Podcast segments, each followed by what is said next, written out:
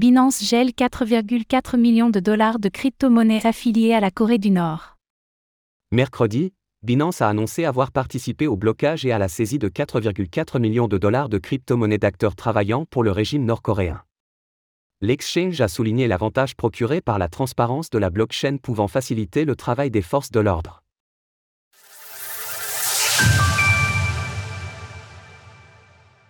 Binance gèle des crypto-monnaies associées au régime nord-coréen. Mercredi soir, Binance a annoncé avoir aidé les autorités américaines dans le gel et la saisie de 4,4 millions de dollars de crypto-monnaies, associées à la cybercriminalité nord-coréenne. En réalité, bien que l'annonce soit seulement officialisée cette semaine à la suite d'actions de l'Office of Foreign Assets Control, OFAC, Binance avait déjà pris des mesures il y a plus d'un an sur les comptes concernés. Nous avons pris des mesures proactives contre les comptes liés à ces personnes il y a plus d'un an, conformément au mandat légalement délivré et en collaboration avec les forces de l'ordre. Dans son communiqué, l'OFAC évoque des experts informatiques travaillant pour la Corée du Nord, notamment pour aider à financer les programmes balistiques du régime.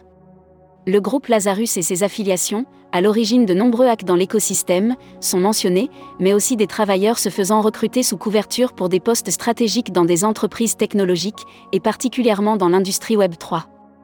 Chignon Information Technologie Coopération Compagnie, une entreprise spécialisée dans le recrutement d'experts informatiques nord-coréens, est citée par le rapport.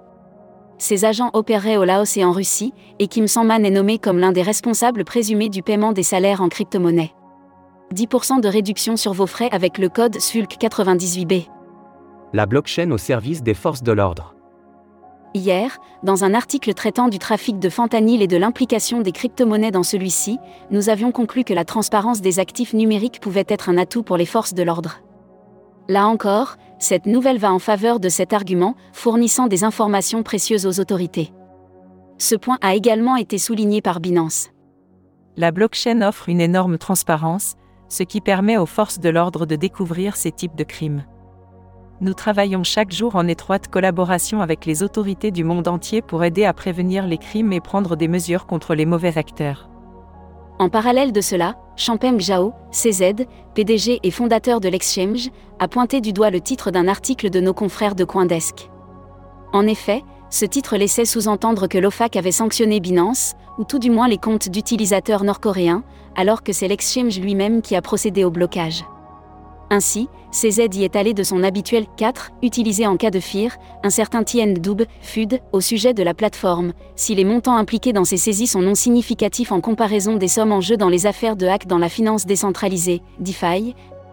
La répétition de telles actions pourrait au moins contraindre les acteurs malveillants à redoubler d'efforts pour convertir leur crypto-monnaie en monnaie fiduciaire. Source OFAC. Retrouvez toutes les actualités crypto sur le site cryptost.fr. Thank you.